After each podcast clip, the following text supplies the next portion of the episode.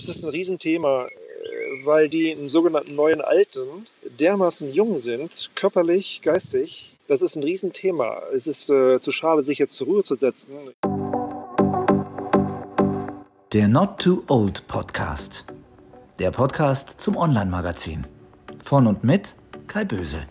Für Männer, die noch was vorhaben. Hallo und herzlich willkommen zu einer neuen Folge unseres Not Too Old Podcast.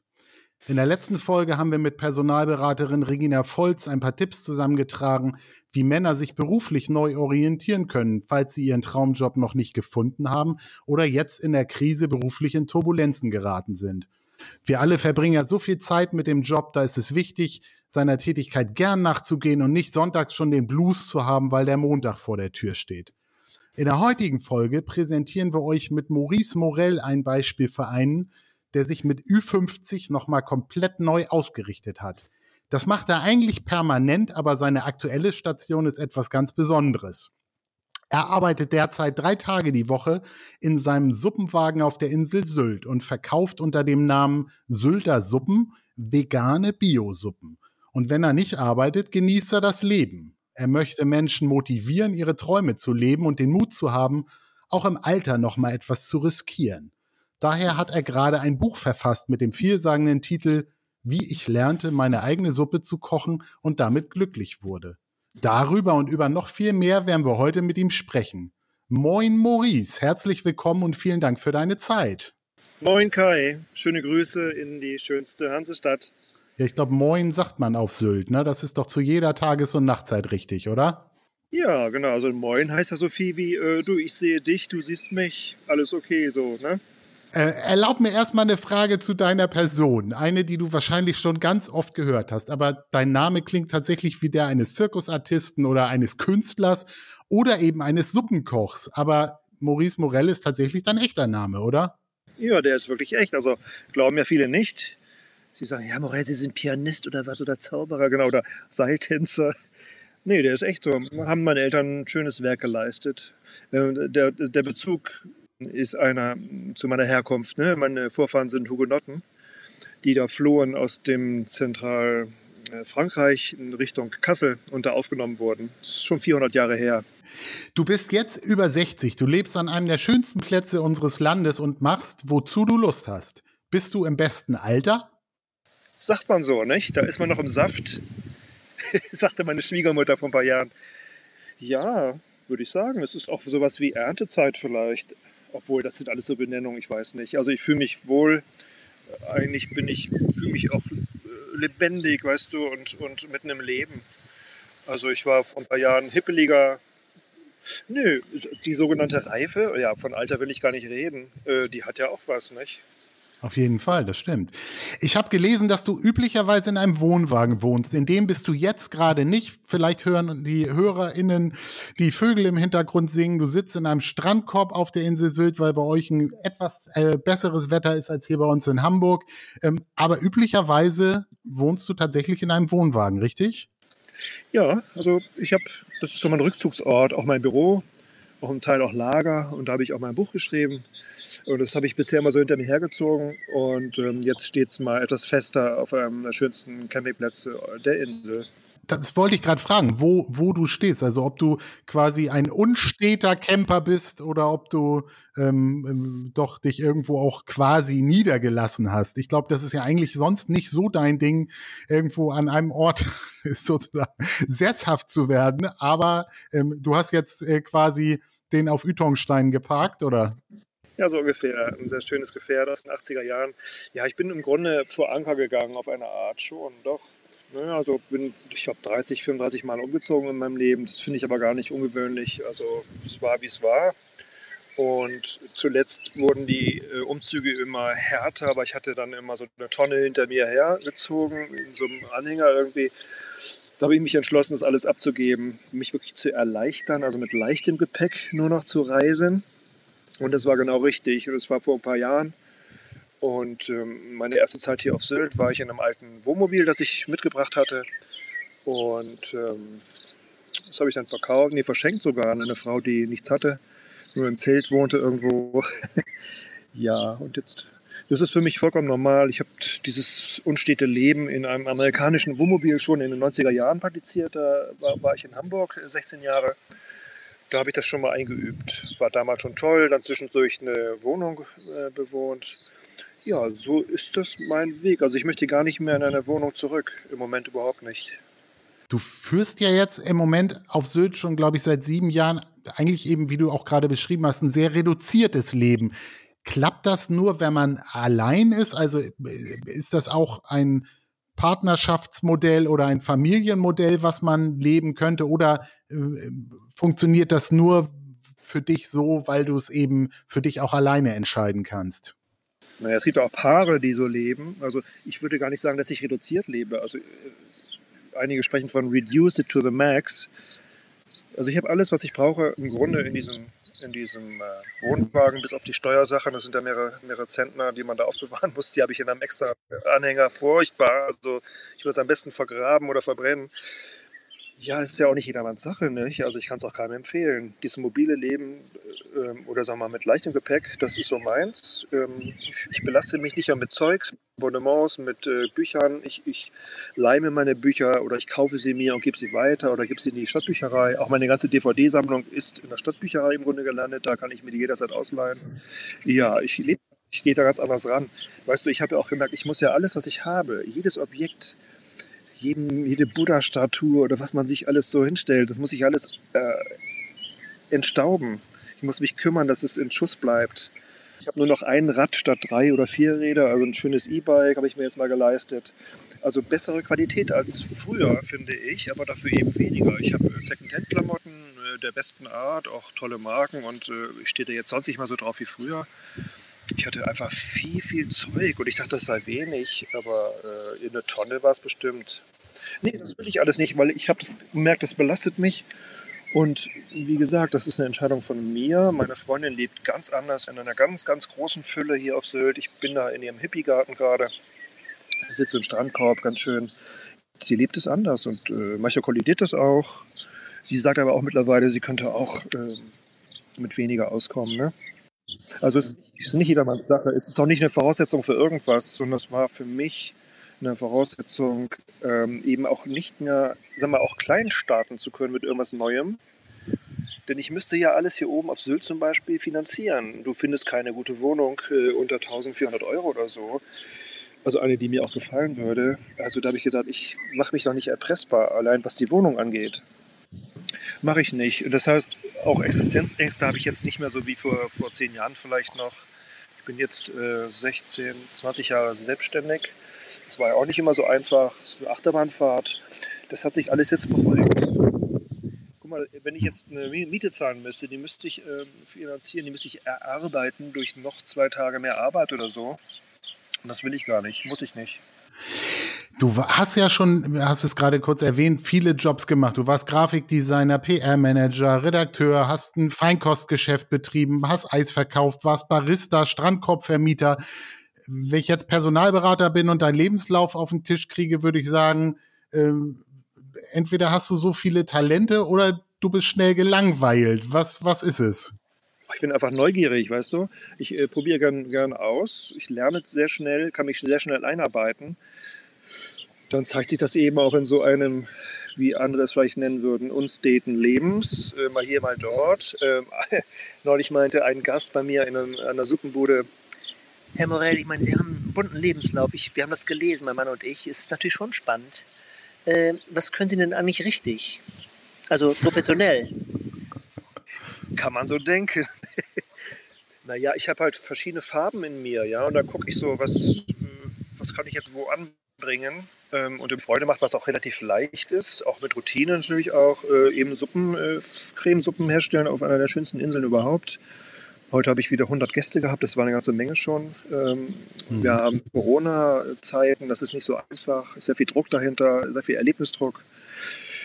Ja, jetzt habe ich den Faden gerade verloren. Wie war deine Frage? Entschuldige bitte. Nee, alles gut. Das war schon, also dass du viele Talente hast, das wird, glaube ich, deutlich, wenn man äh, auch dich erlebt und mit dir spricht. Deshalb freue ich mich auch sehr, dass ich die Chance dazu habe. Äh, kannst du dir denn ein Leben zurück auch in Hamburg vorstellen, wenn jetzt eine große Werbeagentur anklopft und sagt, äh, sie bieten dir eine Festanstellung? Passt das? Würde das passen oder bist du da äh, also ab davon? Na, das wäre ein Ding. Guck mal, ich bin doch schon Ü60, ne? Ich bin äh, 61. Ich habe ja damals schon gemerkt, äh, in meiner ersten oder zweiten Midlife Crisis, einfach schon längst zu alt ist. Da war ich 40. Guck mal, da war ich doch längst zu alt für die Werbung. Dann macht man sich dann selbstständig oder äh, geht in die Fortbildung. Das habe ich auch schon mal gemacht. Ähm, Fortbildung, Erwachsenenbildung in Sachen Typografie und so. Das sind so meine Kollegen, die sitzen irgendwo am Schulen oder so. Ja, das ist auch ein Weg, ne? Ist aber nicht so meiner und ich habe verschiedene Dinge dann noch gemacht. Und hier auf Sylt war das eben sehr, sehr schön, ähm, an der Luft zu sein. Ich, ich liebe das ja. Ich bin ganz viel draußen. Das ist anders als früher. Ich komme ja vom Land. Ich brauche diese frische Luft. Weißt du, hier auf Sylt äh, unter freiem Himmel da zu arbeiten, an der Außengastronomie äh, mitten am Meer, also direkt am Meer mit Surfern zusammen zu sein, das war plötzlich eine ganz neue Welt. Ich kannte das als Kind schon, wir waren ja sehr oft auf Sylt schon, 71 ging das schon los und dann als Student und später als sogenannter Topleister bin ich da hochgefahren mit meinem amerikanischen Wohnmobil zu den Eltern, die auch einen Camper hatten in Kampen nicht weit vom Meer. Also ja, sag mal, diese Nordseewelt, die kenne ich schon, ich liebe das. Und ja, reduce to the max reduziert. Nee, ganz im Gegenteil. Also ich habe wahnsinnig viel Platz. Es klingt jetzt kokett, klingt kokett vielleicht, Herr Morell, aber ich meine, Sie haben doch, Sie haben doch Ihr Leben Ihrem ökonomischen Standard angepasst. Mit Wohnwagen und so. Das sind auch so Stimmen, ne? Da muss ich dann immer lachen, sage ich, also für mich passt das so. Ich habe gute Umsätze, bleibt auch was hängen und äh, wer weiß, was ich in ein, zwei Jahren mache. Weiß ich nicht. Werde ich mich selber überraschen. Du hattest schon angesprochen, dass du viel draußen bist, dich viel bewegst. Ja. Hat das auch damit zu tun, dass du jetzt irgendwie an deine Gesundheit denkst oder sagst, äh, ich mache meine 10.000 Schritte am Tag? Also war das eine bewusste Entscheidung oder ist das einfach das Setup, was du festgestellt hast, was dir am besten tut und äh, äh das folgt nicht irgendwelchen Gesetzen oder äh, sowas? Nee, ich fühle mich einfach gut und lebendig draußen. Ne? Ich meine, das, das Klima ist hier relativ mild auf der Insel, wobei wir im Moment ein sehr, sehr kaltes Frühjahr haben, was auch anfing zu nerven, wirklich sehr dunkel. Nee, aber ich bin nicht so ein Self-Optimizer, der so eine Watch hat, wo man das die Schritte zählt und die geschlafenen Stunden und die Aktivstunden und die Passivstunden und Verdauung und was da alles noch gemessen wird, keine Ahnung. Das mache ich nicht so. Nee, also nee, ich bin einfach unterwegs. Weißt du, so auch früh raus. Und ich schmeiße mich in die Wellen. Das ist natürlich mein Liebstes, ne? die Brandung. Wir haben hier eine Brandung. Das ist die Insel mit der Brandung überhaupt. Sonst ist das ja alles eher flach und äh, weiter nördlich in Dänemark. Da gibt es nochmal so eine Brandung. Da bin ich auch ganz gerne. Ja, reinschmeißen, schwimmen, atmen, äh, Licht. Ja, hier tut sich was äh, am Himmel auch dauernd. Ne? Wir haben wechselnde Lichtstimmungen und äh, ich rieche auch schon so, wann der Regen kommt. Ich weiß, wann die Böen kommen auch durch Job am Strand äh, als Strandkorb Vermietersaisons war ein ganz toller Job. Habe ich eben auch nochmal ganz neu das Wetter lesen gelernt, das Wasser lesen gelernt. So, ja, ganz schön. Aber du betreibst ja mit dem Foodtruck auch eigentlich ein relativ wetterfühliges Business. Also wie, wie läuft es denn bei Regen und Sturm? Äh, sind dann auch Gäste da und äh, schlagen sich mit dem Schirm zu dir durch oder bleibst du dann mal auf der Suppe sitzen? Nee, überhaupt nicht. Also äh, Nieselregen und Orkan, das ist die beste Kombi überhaupt. Da ist der Laden dermaßen voll, da weiß ich schon am Tag vorher, ich muss ordentlich äh, nachlegen oder vorlegen. Ähm, Suppenwetter ist eigentlich immer, aber jetzt so Nieseln ist das Beste. Das glaubt man nicht. Leute holen sich ihre, ihre Schale ab, ähm, gehen dann in ihr Auto, äh, schalten Klassikradio an und äh, Scheibenwischer und genießen dann, dann, dann ihre Suppe. Nicht? Und dann äh, beschlägt die Scheibe, die Scheiben beschlagen. wie in so einem Love Car, in so einem italienischen äh, Spielfilm. Ja, ja, und dann kommen sie glücklich äh, und satt zurück. Ne? Herr Morell, das ja. war zauberhaft. Nein, ich finde das schön. Also, ähm, oder sie sammeln sich vorne vor meiner Klappe, da passen so, so fünf, sechs Leute hin, ganz eng. Jetzt in Corona-Zeiten eben nicht. Dann zieht man sich dezent zurück in den Garten oder, oder hat einen Schirm mit. Oder Leute sitzen bei strömendem Regen in meinem Garten, also über ihrer Suppe. Jemand, der jetzt noch nicht auf Sylt war, der hat ja wahrscheinlich in erster Linie, wenn er diesen Namen hört, die, diese Snobs und Yuppies vor Augen, die so einen Sansibar-Aufkleber hinten auf ihrem Mercedes G-Modell kleben haben. Aber die Insel kann ja noch viel mehr und das ist sicherlich ja auch nicht deine Welt. Äh, was ist so deine Facette von Sylt, die dich irgendwie getriggert hat und die dich da auch hält? Du, das ist einfach die pure Natur. Die Dünen äh, gehen am Strand äh, irgendwo kurz einkehren, Leute treffen, handwerklich arbeitende, kunsthandwerkliche Typen, äh, Lebenskünstler aller Couleur. Das war ja früher auch viel wilder in den 70er, 80ern noch. Ne? Aber einige gibt es hier oben auch, die trifft man dann. Weißt du, so ja, dieses Andocken an die Natur, das ist es eben. Klar, und wir haben natürlich eine super Gastronomie hier oben, die äh, Sterne-Gastronomie. Wir sind total verwöhnt, was das angeht, also Essen gehen und so, weil das eine Insel ist, die nie schläft. Also auch im Winter ist da Hochbetrieb. Ja, das schätzen wir schon. Mal eben zum Sonnenuntergang nochmal sich treffen zum kleinen Drink oder so. Wobei ich mhm. ganz wenig trinke. Ich habe nie getrunken, aber sag mal, hier äh, knallt Alkohol total rein, das alles nicht. Nö, wir, wir, wir werden trunken vom, vom, von dieser Luft, von diesem Klima. Also wir haben Reizklima hier oben, also ständig Wind, also wahnsinnig viel Chi sozusagen, was über die Insel fegt. Und das aktiviert auf eine Art schon auch. Die Haut ändert sich, also ich, auf eine Art ist es auch, also empfinde ich es als einen Jungbrunnen. Das ist schon erstaunlich. Also ich kam ja aus der Stadt und hatte eine Zwischenstation nochmal in Buxtehude damals. Dann hat mich mein Bruder hier hochgelockt. Maurice, komm hoch, hier gibt es viel zu tun du kennst auch das Klima, du weißt auch, wie toll wie geil das hier oben ist, der Robert. Ähm, ja, und das ist so eine ganz andere Welt. Das ist natürlich nichts normal, das muss man schon sagen. Es ist so, als wenn du in Venedig lebst und dich nur noch wunderst über diese Touristenströme. Es ähm, ufert aus, die Insel ist auch wund zwischendurch, muss man schon sagen.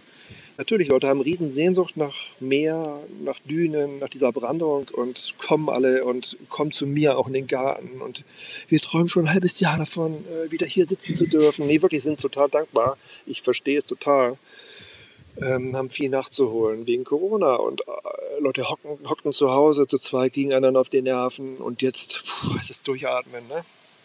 Und da bin ich ein Teil im Grunde auch dieser, ich will nicht sagen Maschinerie, aber sag mal so, ich bin so ein Anlaufpunkt. Der ist ein bisschen anders bei mir. So menschlich und so äh, schnuckelig und witzig und locker, äh, lässig, wie, wie, wie wir hier oben eigentlich auch miteinander so sind. Und die Leute kommen eben aus ganz anderen Zusammenhängen. Auch viele, viele Werber übrigens. Ich weiß auch, wo die ähm, ja, sozusagen abhängen, an welchen Stränden. Einige kommen auch zu mir, auch aus alten Zeiten noch. Das ist ganz witzig. Oder Kunden stehen bei mir in der Schlange plötzlich, die wissen gar nicht, dass ich diese Bude habe, also Ex-Kunden. Das ist auch sehr interessant. Herr Morell, was machen Sie denn hier? Sag ich noch, ich koche Cremesuppen. Das ist das, was ich gut kann im Moment. Nein, und dann äh, sind die ganz verzaubert. Ne? Ja, so ist das. Ein ganz anderes Leben. Wenn wir jetzt aus deiner Geschichte was lernen wollen, und das versuchst du ja auch mit dem Buch einem so ein bisschen zu vermitteln, wie sehr ist denn deine eigene Geschichte jetzt mit Sylt verbunden? Hätte das auch Bottrop sein können, wo du eine, eine Bude aufmachst oder Mönchengladbach oder irgendwo anders? Oder, oder ist es für dich irgendwo äh, quasi eins zu eins auch mit Sylt verbunden? Also mir sagte einer neulich so ein bisschen finster, also ein Sylter, naja, Maurice, ich meine mit deiner Bude, da ein bisschen in der Presse und so, Fernsehen mal wieder da. Feinschmecker Magazin hatte ich getestet. Naja, naja, aber weißt du, diese Bude ist ja auch nur was, weil du hier auf Sylt bist, ne? Weißt du auch, ne? Sag ich mal lieber. ich war also schon frech oder wie soll ich es nennen? Ähm, respektlos eigentlich fast schon. Sag ich mal lieber, diese Bude würde auch in Buxtehude laufen, als Buxtehuder Suppen, die heißen ja Sylter Suppen. Oder in Worpswede, meine Heimat, Worpsweder Suppen. Wenn das eben Suppen mit Biomöhren aus dem Moor oder so. Ähm, es steht und fällt alles mit mir. Das ist einfach so. Wenn da jemand anders steht, der mag das auch gut machen, das wäre was anderes. Und ähm, das ist eben das Gesamtpaket. Was natürlich sehr hilft, ist dieses Umfeld, das ist eben toll. Und Leute sind in einer, in einer gelassenen Stimmung, wo sie ganz anders auch mal äh, sich selber erleben, ja, und auch Genuss ganz anders erleben. Die gehen eben laufend essen, genießen das, auch jetzt in Corona-Zeiten. Und dann gehen sie eben zum Morell. Da ist das so, so anders und so inspirierend und so. Ähm, und das schmeckt natürlich auch super gut an der frischen Luft. Klar, und er macht das mit Herzblut. Der war früher ganz woanders und der hat sich gewandelt. Und das, also ich will sagen, ähm, letztlich meine Vorstellung ist, dass die Menschen, die hierher kommen, ja eigentlich auch äh, runterkommen wollen einmal einmal runterkommen, Herr Morell. Ich, will, ich bin so hochgetaktet. Sie kennen das doch aus der Großstadt. Sei, oh, das kenne ich sehr gut. Ähm, ja, und dann eigentlich wollen Sie, ne, da bin ich ganz sicher, aber ich sehe das ja täglich. Mir ist da nichts Menschliches fremd. Die wollen sich selber mal neu erleben. Also, indem sie vielleicht mal was anderes genießen, indem sie sich ins Meer schmeißen, indem sie andere Leute treffen, die ganz anders drauf sind vielleicht. Das ist ja hier oft der Fall. Äh, hier gibt es ja auch durchgeknallte, auch sehr wohlhabende Leute, die wirklich also die tollsten Sachen machen. Und das siehst du dir noch gar nicht an. Die fahren mit einem alten Käfer rum, äh, reißen sich die Kleider vom Leib, springen ins Meer oder äh, bringen sich ein Fläschchen Wein mit. Ja, und da gibt es auch tolle Be Begegnungen am Strand oder auch sonst wo, ganz unerhofft. Ja, und dies alles führt dann bei so Urlaubern dann auch zu so einem Sylt-Gefühl das sich aus solchen Begegnungen auch speist, aus neuen Erfahrungen. Mhm. Und also die sind dann hier oben eben besonders offen für sowas. Ne? Ja, und das macht es auch leicht, sich zu erholen. Wenn wir mal äh, noch kurz über die Suppen sprechen dürfen. Du hast drei vegane Suppen im Angebot, solange der Vorrat reicht. Wie lange reicht der denn? Oh, also heute sagst du 100 Gäste, oh. musstest du jemanden wegschicken? Ja, es ist jeder Tag, äh, jedes, jeden Tag ist es so. Das ist, kommt dieser Moment, sage ich, ihr Lieben, dann reiße ich mir die Maske vom, vom Leib, wollte ich gerade sagen, vom Gesicht und sage, ihr Lieben, ich habe nichts mehr, nur noch fünf Portionen. Also bist du der Dame mit der violetten Bluse, da reicht es noch? Nein! Und dann, äh, ja, das gibt es eben. Also ich habe, ja, ich habe 100 Suppen verkauft heute. Ja, 100 Gäste waren es, glaube ich. Ich muss also auch früh aufstehen, um diese Menge auch äh, an Cremesuppe herzustellen. Das wäre auch noch eine Frage. Kochst du die direkt in dem Wagen oder bereitest du vor und schleppst dann die Töpfe rüber? Ja. Oder wie? Also, das ist ja schon eine Menge. 100 Suppen? Ja, das ist eine Menge. Halber Liter oder was ist da drin? Oh, oder? ausrechnen. Also, ich fange sehr früh an. Ähm, und ähm, es wird alles in diesem Wagen gekocht. Das ist ein alter 50er Jahre Holzwagen, war immer schon eine Suppenstation. Äh, die habe ich über, über eine äh, Plattform mir organisiert, ersteigert ähm, und hier überführt über Dänemark, über die Fähre. Ja, ähm, ich darf darin kochen. Das ist eine äh, zugelassene fahrbare Küche und da geschieht alles drin. Ne? Ja, so ist das hier wir adressieren ja mit unserem Magazin insbesondere Männer und Männer und Suppe, das passt nicht immer. Ich glaube, viele Kerle haben so das Gefühl, eine Suppe macht sie nicht richtig satt, schon gar nicht, wenn kein Fleisch ja. drin ist. Wie oft hörst du da Sprüche zum fehlenden Fleisch? Ja, also meistens kommen die Männer mit ihren Frauen, mit den Partnerinnen, meistens sind es Partnerinnen, manchmal auch Partner. Und dann bestellt die Frau meistens, die ist ganz weit vorne. Ich hätte gerne die Kartoffelmöhre Kokoscreme, die ist etwas leicht scharfe, leicht frische, das gefällt mir. Hans-Jürgen, was willst du denn so? Und der Mann weiß dann nicht. Und dann ja, nehme ich Kontakt auf und ich sage, du, ich habe auch eine Männersuppe, ich habe eine schöne, kräftige mit viel Eiweiß und so, eine schön deftige äh, oder eine Kartoffel-Lauchcremesuppe mit etwas Rauch im Hintergrund durch Rauchsalz, das hier gewonnen wird auf der Insel und geräuchert wird. Ja, dann melden sie schon, da sind sie ganz froh. Ja, aber vor allen Dingen vegan, ne? also nichts mit Tier drin und so. Die schmecken bei mir natürlich feinwürzig oder auch deftig, so mit Schmackes und dann lernen sie auch mal eine vegane Suppe kennen, die dann tatsächlich auch schmeckt. Das höre ich eben sehr oft. Es gibt natürlich Vorbehalte gegen Suppe, klar, das ist nichts ordentliches. Aber es gibt ja diesen Snackification-Trend. Also du kannst heute ja etwas, was eine Vorsuppe ist, kannst du als eine Hauptsuppe ja nehmen, als ein Hauptgericht mit äh, einer ordentlichen Menge. Frisches Kräuter oben nach oben drauf, ein bisschen Sahne, ein Dickel Vollkornbrot dazu. Das ist eine vollwertige Mahlzeit heute. Ne? So, und dieser Trend, äh, der ist hier, hier oben auch zu spüren. Oder Leute holen sich einen Milchreis, also was eine Nachspeise ist in einer riesigen Portion mit ordentlich äh, Himbeersoße drauf. Das sind so, so Trends, die sind hier zu spüren. Also Männer machen auch mal ganz neue Erfahrungen mit Mittagstisch, der mal ganz anders aussieht als der in der Kantine. Ich habe auch so das Gefühl, das Thema Ernährung ist gerade sehr, sehr heiß. Also bei uns zu Hause ist da auch in den letzten zwei Jahren viel passiert. Wir sind auch fast komplett weg vom mhm. Fleisch ähm, und ähm, auch in Sachen Milchprodukte und so weiter. Ähm, manchmal denke ich dann aber doch wieder, äh, das ist auch nur die Wahrnehmung so in meiner Blase und ähm, für die meisten anderen ist noch nicht viel im Umbruch. Wie nimmst du das so wahr? Also ist es ein Thema, äh, ändert sich da auch äh, die Bewertung von den Gästen oder ist es, äh, haben wir noch einen langen Weg zu gehen? ich weiß nicht, ob da ein Weg zu gehen ist. Also ich bin auch gar nicht so demonstrativ als Veganer unterwegs. Also ich will mal so sagen, bei mir an der Bude spielt Fleisch sozusagen im Gespräch gar keine Rolle oder das Fehlen von Fleisch, sondern Leute bestellen, die wissen und haben gehört, dass es schmeckt, weil die Bewertungen sind super und äh, Leute werden auch zu mir geschickt. Und dann bestellen sie einfach und sie ahnen, dass es schmeckt. Es gibt Ausnahmen, etwas reifere Leute meistens fragen dann, wie jetzt äh, keine Wurst? Sag ich, nee, ich habe ja auch überlegt, dass ich vegane Würste reintun in die, in die Linse zum Beispiel.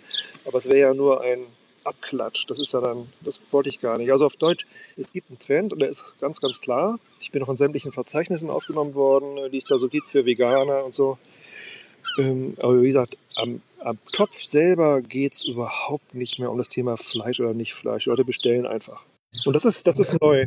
Das ist vollkommen neu. Das war vor, vor zwei Jahren noch anders. Gut, das ist ja dann doch ein, eine positive Entwicklung. Ja. Wo kaufst du deine Sachen ein, die du ja. in die Suppe schnippelst? Also ich bemühe mich ja Regionales zu verwenden. Wir haben ja wunderbare Gemüse hier oben. Also auch von der Insel bekomme ich ein bisschen was. Auch die Kartoffeln aus Kampen zum Beispiel sind super cremig. Ähm, heute habe ich mal Möhren gehabt aus Dänemark. Die kriegst du hier im Supermarkt auch in einer sehr guten Qualität. Also wir sind natürlich auf Sylt auch super äh, versorgt, das muss man schon sagen. Theoretisch könnte ich die abgefahrensten äh, Gemüse und Kräuter hier bestellen. Die kommen äh, aus, aus ganz Europa. Auch in Bioqualität, das mache ich aber nicht, da ich eben Regionales verarbeiten möchte. Auch Salz von der Insel, bald auch Öl. Es gibt Rapsöl, was hier angebaut wird. Ja, also hm. möglichst regional. Und ist Bio oder nicht, ist dann äh, eher fast zweitrangig, ne? wobei ich auch, auch Bio-Ware hier oben bekommen kann. Ja, und dann immer so nach, nach Wetter oder nach Angebot ne, wird dann äh, gewählt.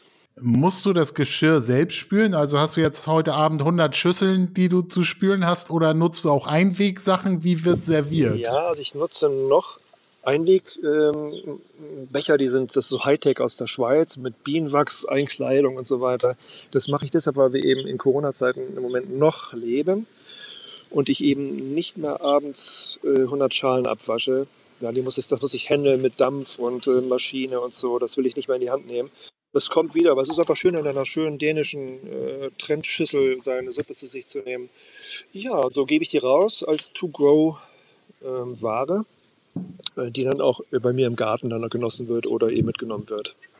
Übrigens ganz neuer Trend oder nicht neu, sondern verstärkt, verstärkt, verstärkt kommen Leute mit ihren Töpfen. Bitte voll machen, zehn Portionen.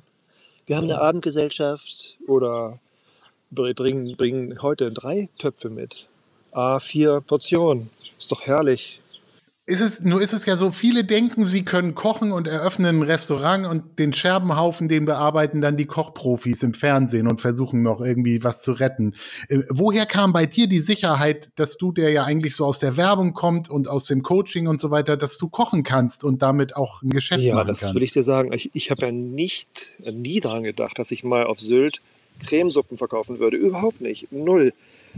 Ähm, ich kam zu so einer Kochmaschine, die alles kann kneten, malen, äh, was ich, äh, backen, rühren äh, und so weiter. Über so eine Verkaufsveranstaltung habe ich dann sofort zugeschlagen. Ich fand das Ding toll. Und dann habe ich zu Hause erstmal angefangen, so Suppen zu kochen. Da gibt es ein mega Back, äh, na, Kochbuch dazu. Fing mit Suppen an und die wurden immer leckerer, weißt du. Und dann habe ich den ganzen Winter gekocht, immer wieder, ja, täglich Suppen gekocht. Ne?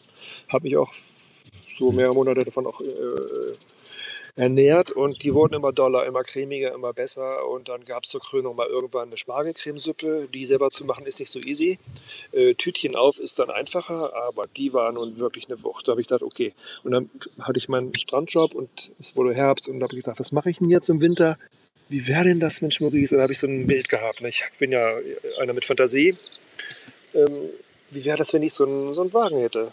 Äh, stellst du dir hin, Leute kommen zu dir, machst Stehtische davor, ich hatte ja schon Gastroerfahrung beim Freund Mario in der Creperia am Meer. Das ist so ein Innenplatz, da wo die Surfer sich treffen, habe ich erzählt vorhin. Ja, und ja, dann habe ich das gemacht. und was ich nicht, nicht wusste, war ja, dass das verboten ist auf Sylt. Es gibt keine Plätze, die werden dir nicht gegeben, von der Gemeinde nicht. Da musst du dir äh, also einen Privatplatz organisieren. Das geht auch nicht, weil Platz ist dermaßen teuer auf dieser Insel. Den kriegst du einfach nicht. Ne? Und der Zufall wollte es dann, dass mir da eine angeboten wurde an einem ganz tollen Areal, wo eben auch andere Gewerke sind und Kunsthandwerker und Einzelhandelsgeschäfte. Und das passte dann. Ja, und so war ich plötzlich, ähm, ich bin ja nicht Koch, das stimmt ja gar nicht. Ich, ich, ich bereite zu. Weißt du, mir liegt das. Ich kann auch nur fein, feincremige Suppen, ich kann keine Eintöpfe und so, das, da bin ich nicht so gut drin. Äh, und die Leute lieben es. Und was gibt es dann Besseres? Ich mache das so weiter, ich finde das super. Aber wie gesagt, niemals hätte ich das gedacht. Und ich hatte auch eine Phase, das weiß ich noch, da dachte ich ja, okay, aber Maurice, du bist doch PR-Berater. Also Identifikation mit dem, mit dem ehemaligen Tätigkeitsfeld. Da waren auch immer auch wieder Werber, äh, die ich traf ich dann am, äh, an der Promenade, aber ich habe Eis verkauft, ne? Lange, lange, lange, lange Schlangen. Ja. Und dann stellen sich die Werber da an und ich denke mir, Maurice, also was man so denkt, ne? Maurice, du verkaufst hier Eis, aber du bist doch eigentlich einer von denen. Also sowas ging damals noch, das ist heute nicht mehr so, ja. Also Identifikation mit dem ehemaligen macht es unmöglich, ins Neue zu gehen. Also oder irgendwie kommst an deine Grenzen. Ein ehemaliger äh, Kunde stand da in der Schlange, der hatte mehrere Häuser auf der Insel. Ja, da dachte ich, oh Gott, was sagt der jetzt? Was denkt der jetzt? Ja, das waren die Prüfungen, ne? Wo stehst du denn eigentlich? Was glaubst du von dir? Wer bist du denn? Was glaubst du denn, was du für einen Beruf hast? Ja, ist doch vollkommen egal. Ich mache, was mir gefällt. Äh, oder ich mache das, was ich kann. Das, was ich gut kann, das mache ich. Und das andere nicht mehr weil es nur Stress bringt. Ich möchte mache ein bisschen PR auch noch für, äh, für Kunden und ähm, äh, Content-Entwicklung für Webseiten und und und. Ähm, ja, aber das fahre ich langsam zurück. So, mal sehen, was noch kommt. Also, ich, jetzt habe ich dieses Buch geschrieben, das war auch nochmal eine riesige Herausforderung. Hat mir wahnsinnig, ja, Spaß ist das falsche Wort, das hat mich sehr gefordert und es war ein toller Prozess. Also hätte ich erwartet, dass mir das so aus dem, aus dem Arm fällt oder leitet in den Füller oder in die Tastatur. Vier Monate äh, habe ich mir dafür Zeit gegeben, zusammen mit dem Verlag. Herr Morell, schaffen Sie das denn? Sage ich, ich will das mal probieren. Ich mache das mal jetzt einfach. Ja, und dafür habe ich mich zurückgezogen und äh, da war Lockdown. Ich habe eh meinen Laden zugehabt, da ging gar nichts mehr. Keine Gäste, kein Verkehr, gar nichts. Eine ganz eingeschlafene Insel, Trauminsel.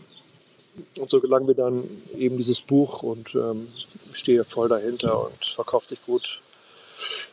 Schön, schönes Projekt für mich. Also mich also schreibend erlebend. Ich kannte nur die kurze Form bisher, weißt du? Und, und jetzt doch ja, so eine Art Mutmachbuch zu schreiben, das hatten wir vereinbart gemeinsam. Ähm, eins, das ein bisschen begleitet vielleicht, es ein vorbereitet vielleicht auf ein neues Feld, das man vielleicht betreten möchte und kann sich da nochmal überprüfen.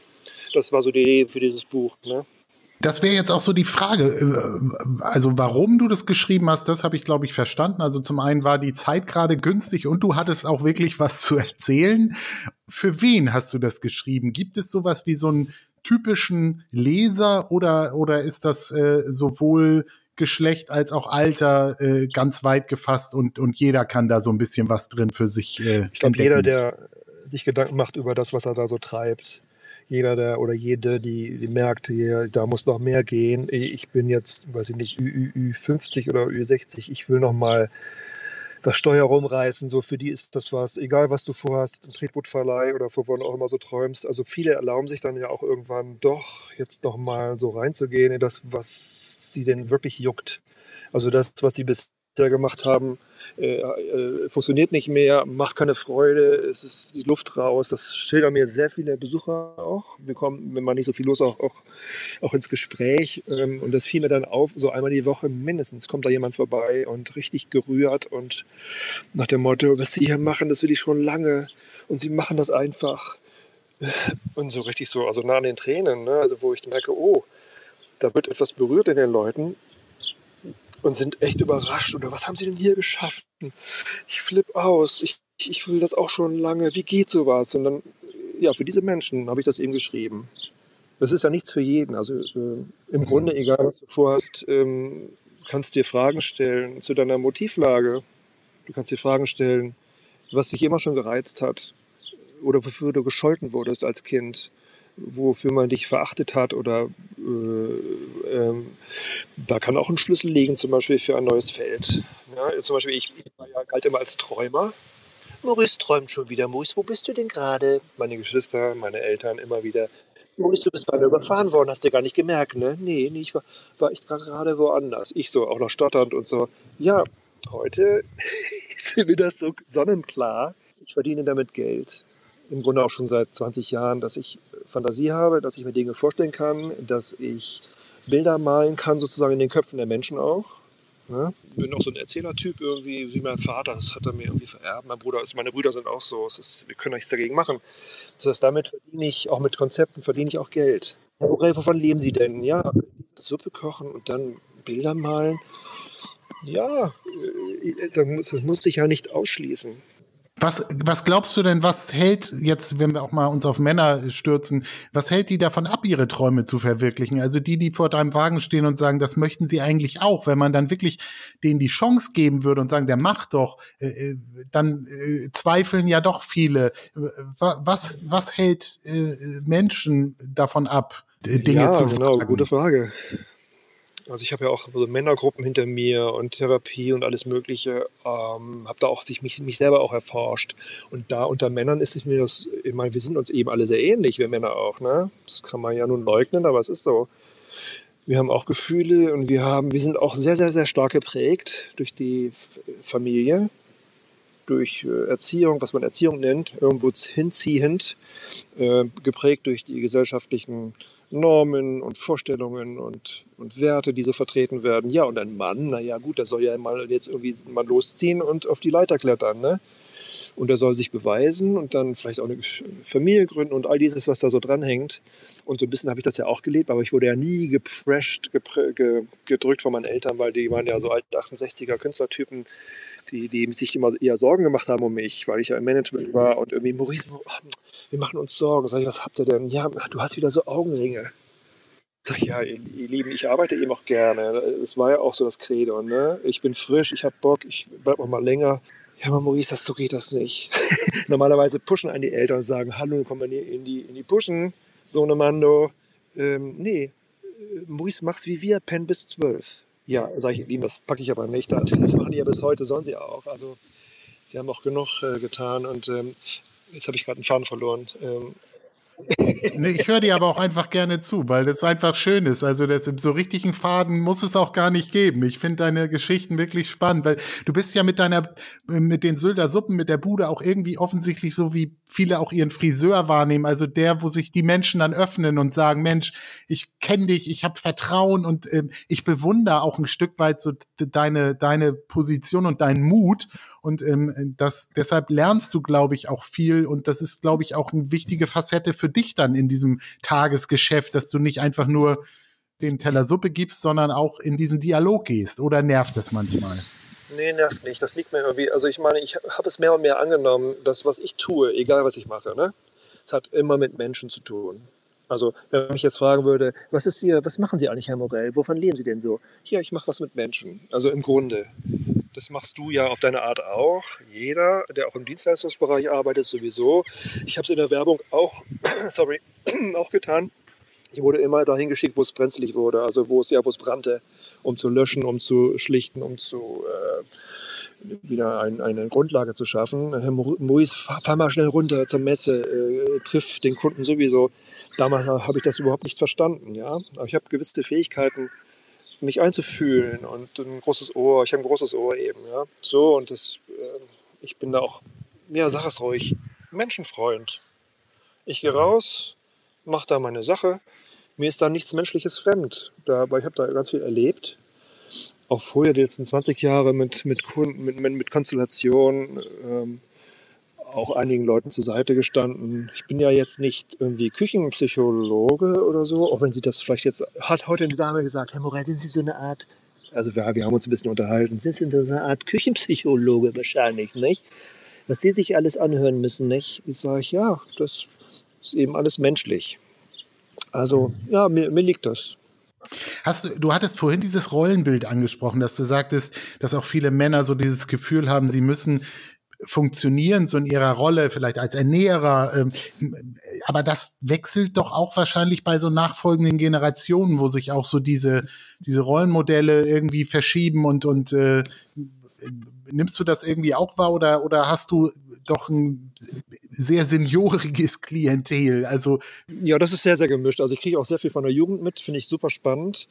Auch Kinder, die sehr stark reflektieren, die auch die Suppe lieben. Also äh, die Mütter wundern sich dann auch.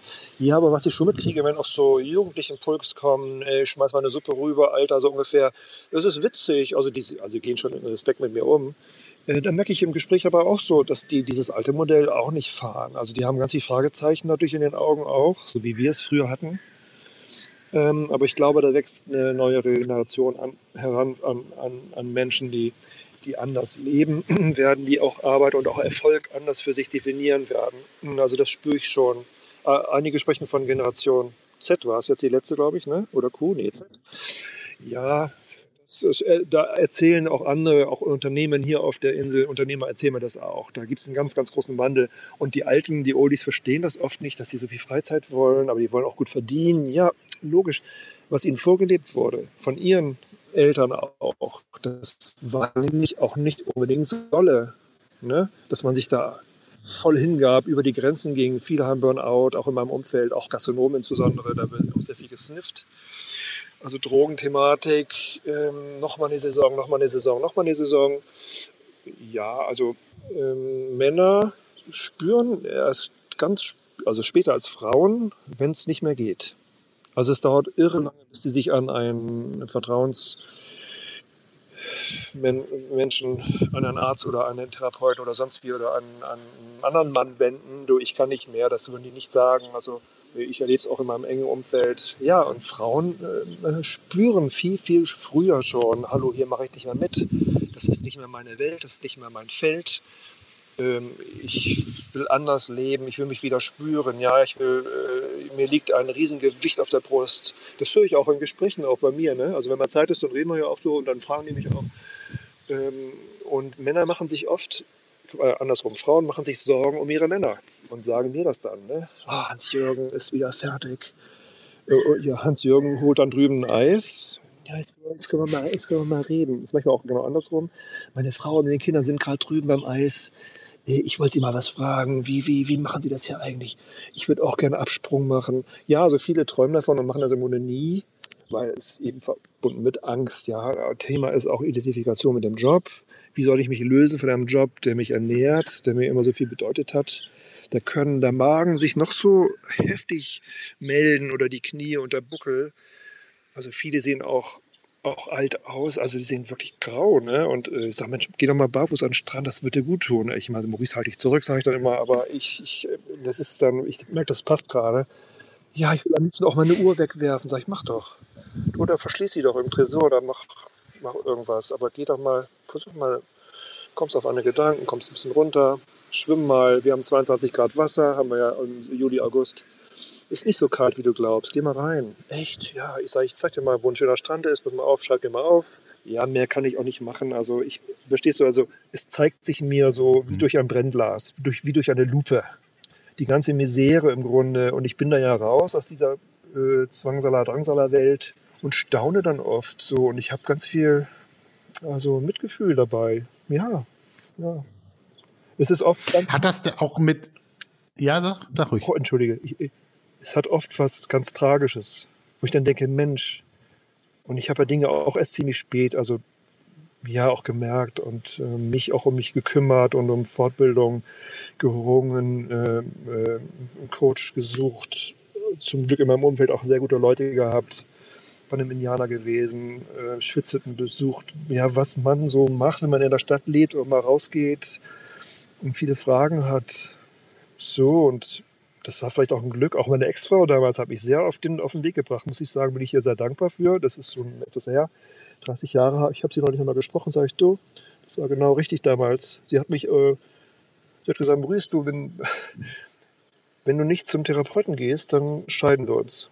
Sag ich so, was denn jetzt? Ja, ja ein Ding, wo, warum? Brauche ich doch nicht sowas.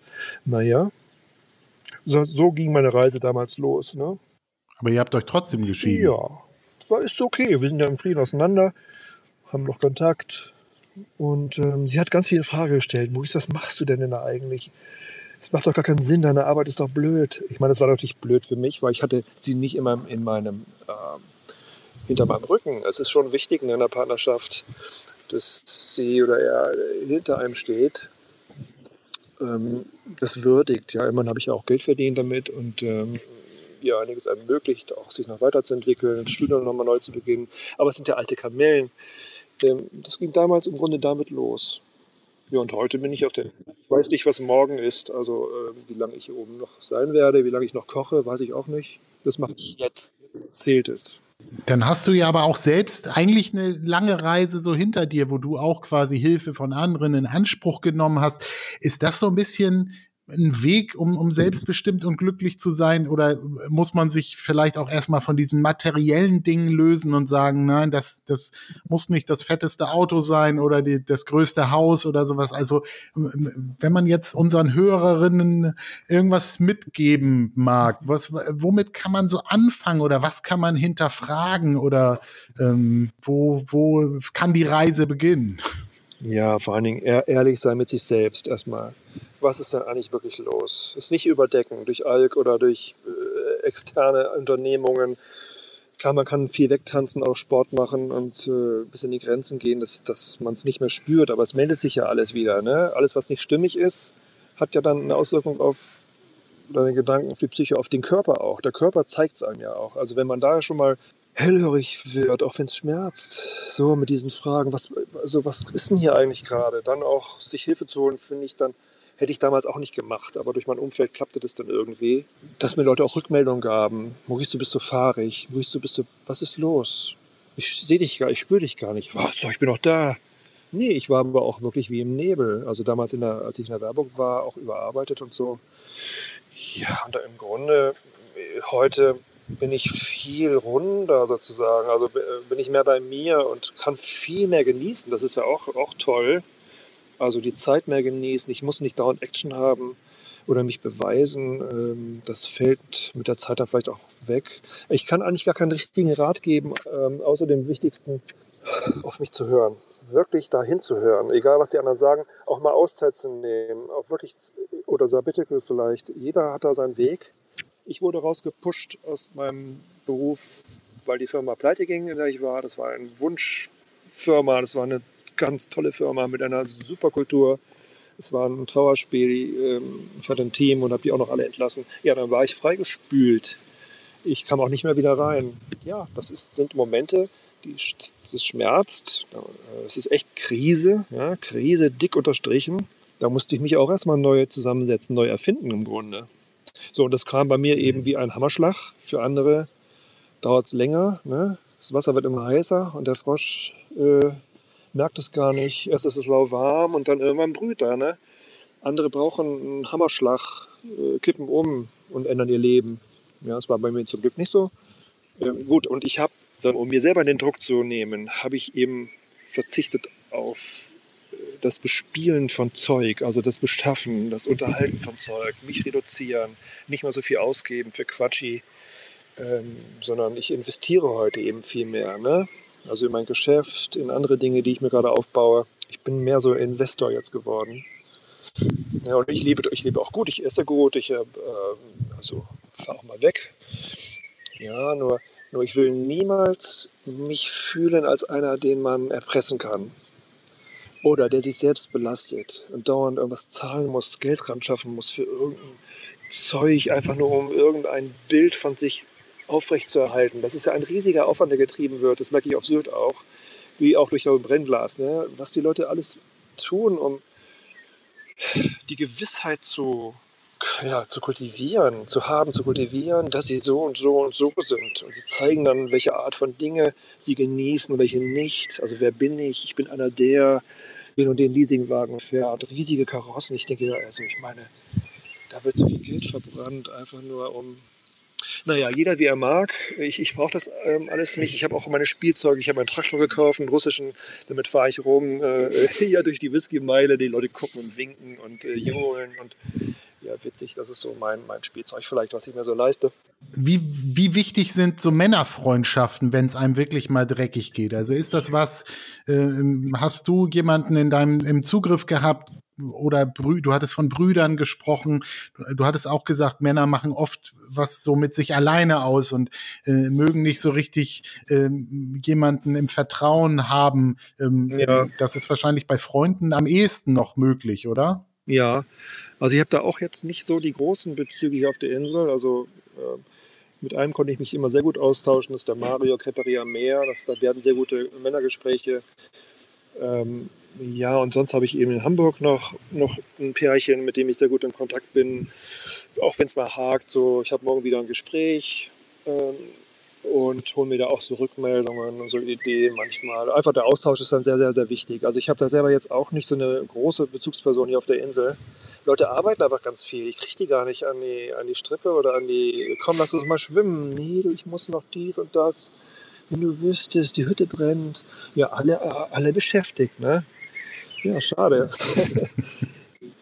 ja, und der, und der Genuss, das Genießen auch der Zeit, der gemeinsamen Zeit kommt viel zu kurz. Also auch hier in so einem, in so einem Paradise Island, wie Sylt es eben doch ist. Ja, das ist aber auch, glaube ich, wie du beschrieben hast, für viele eben so der Ort, wo man hingeht, wenn eigentlich der das fast schon fast am Überlaufen ist, wo man dann so entschleunigen muss und das aber auch nicht auf Knopfdruck ja. kann und deshalb ähm, ja wahrscheinlich viele dann auch am Anschlag sind, wenn sie dann da sie. zum ersten Mal bei dir am, an der Bude sind. Ja, also ne? ich habe auch überlegt, ich würde gerne äh, so ein Angebot äh, in die Welt bringen. Das heißt runterkommen in drei Tagen. Also habe ich schon so Ideen. Ich habe auch, äh, wisst auch, mit wem ich das zusammen mache äh, mit Hamburgern zusammen. Ähm, denn das ist äh, das, was viele wollen und sie kriegen es natürlich nicht hin. Äh, die wenigsten bekommen das hin, weil so viel, sie bringen so viel mit aus den, aus den Städten mhm. insbesondere. Ich merke das so, wenn sie dann bestellen bei mir. Ich denke, was ist denn? Das ist so eine flirrende Energie und äh, können sie nicht entscheiden, haben, wollen doch mit Checkkarte. Ich sage, nee, bar bitte. Ja, haben wir nicht. Äh, außerdem und dann und Druck und ich denke, komisch. Also dann verrechte ich mich selber auch nach, denke, was geht denn hier ab? Das heißt, sie bringen wirklich eine Power mit, die ist so heftig. Äh, vielleicht bin ich auch sehr sensibel geworden hier oben. Also so eine städtische Energie. Ich sage, da sage ich liebevoll auch, äh, also in Respekt sage ich, ihr Lieben, kommt ihr denn gerade von der Fähre runter? Wieso? Sag ich, na, ihr, ihr bringt so eine Festlandsenergie mit. Was heißt das denn? Hans-Jürgen, der Mann meint, wir bringen eine Festlandsenergie mit. Das heißt, ja, so, ähm, Ja, ich merke das sofort. Ne? Also ich weiß gar nicht, also da, es gibt Angebote hier oben auch, dass man zum Beispiel mit jemandem am Strand entlang geht. Das habe ich auch mal gestartet, habe ich eine Zeit lang auch gemacht. Einfach nur gehen im Schweigen. Das ist doch schon mal was. Gehen am Meer, schweigen. Und wenn man was sagen will, wenn es was zu besprechen gibt, auch okay. Äh, wir sind meistens schweigend gegangen. So, da wird man bezahlt. Und Leute äh, sind glücklich damit, haben das mal gemacht. Ne? Mal gar nichts auch nichts denken. Das Meer ist ja da, die Möwen sind da, mein Gott. Äh, das auflaufendes Wasser, ja, ein bisschen Schaum obendrauf. Ich glaube, das ist ein gutes Konzept mit diesen drei Tagen. Das kannst du ja. auf jeden Fall ausprobieren. Ich glaube, auch da werden sie dir die Bude einbrennen. ja, sag mal, aber also abschließend noch eine Frage. Du bist ja, ach so, nee, sag. Nee, sorry, ich bin gerade so schnell.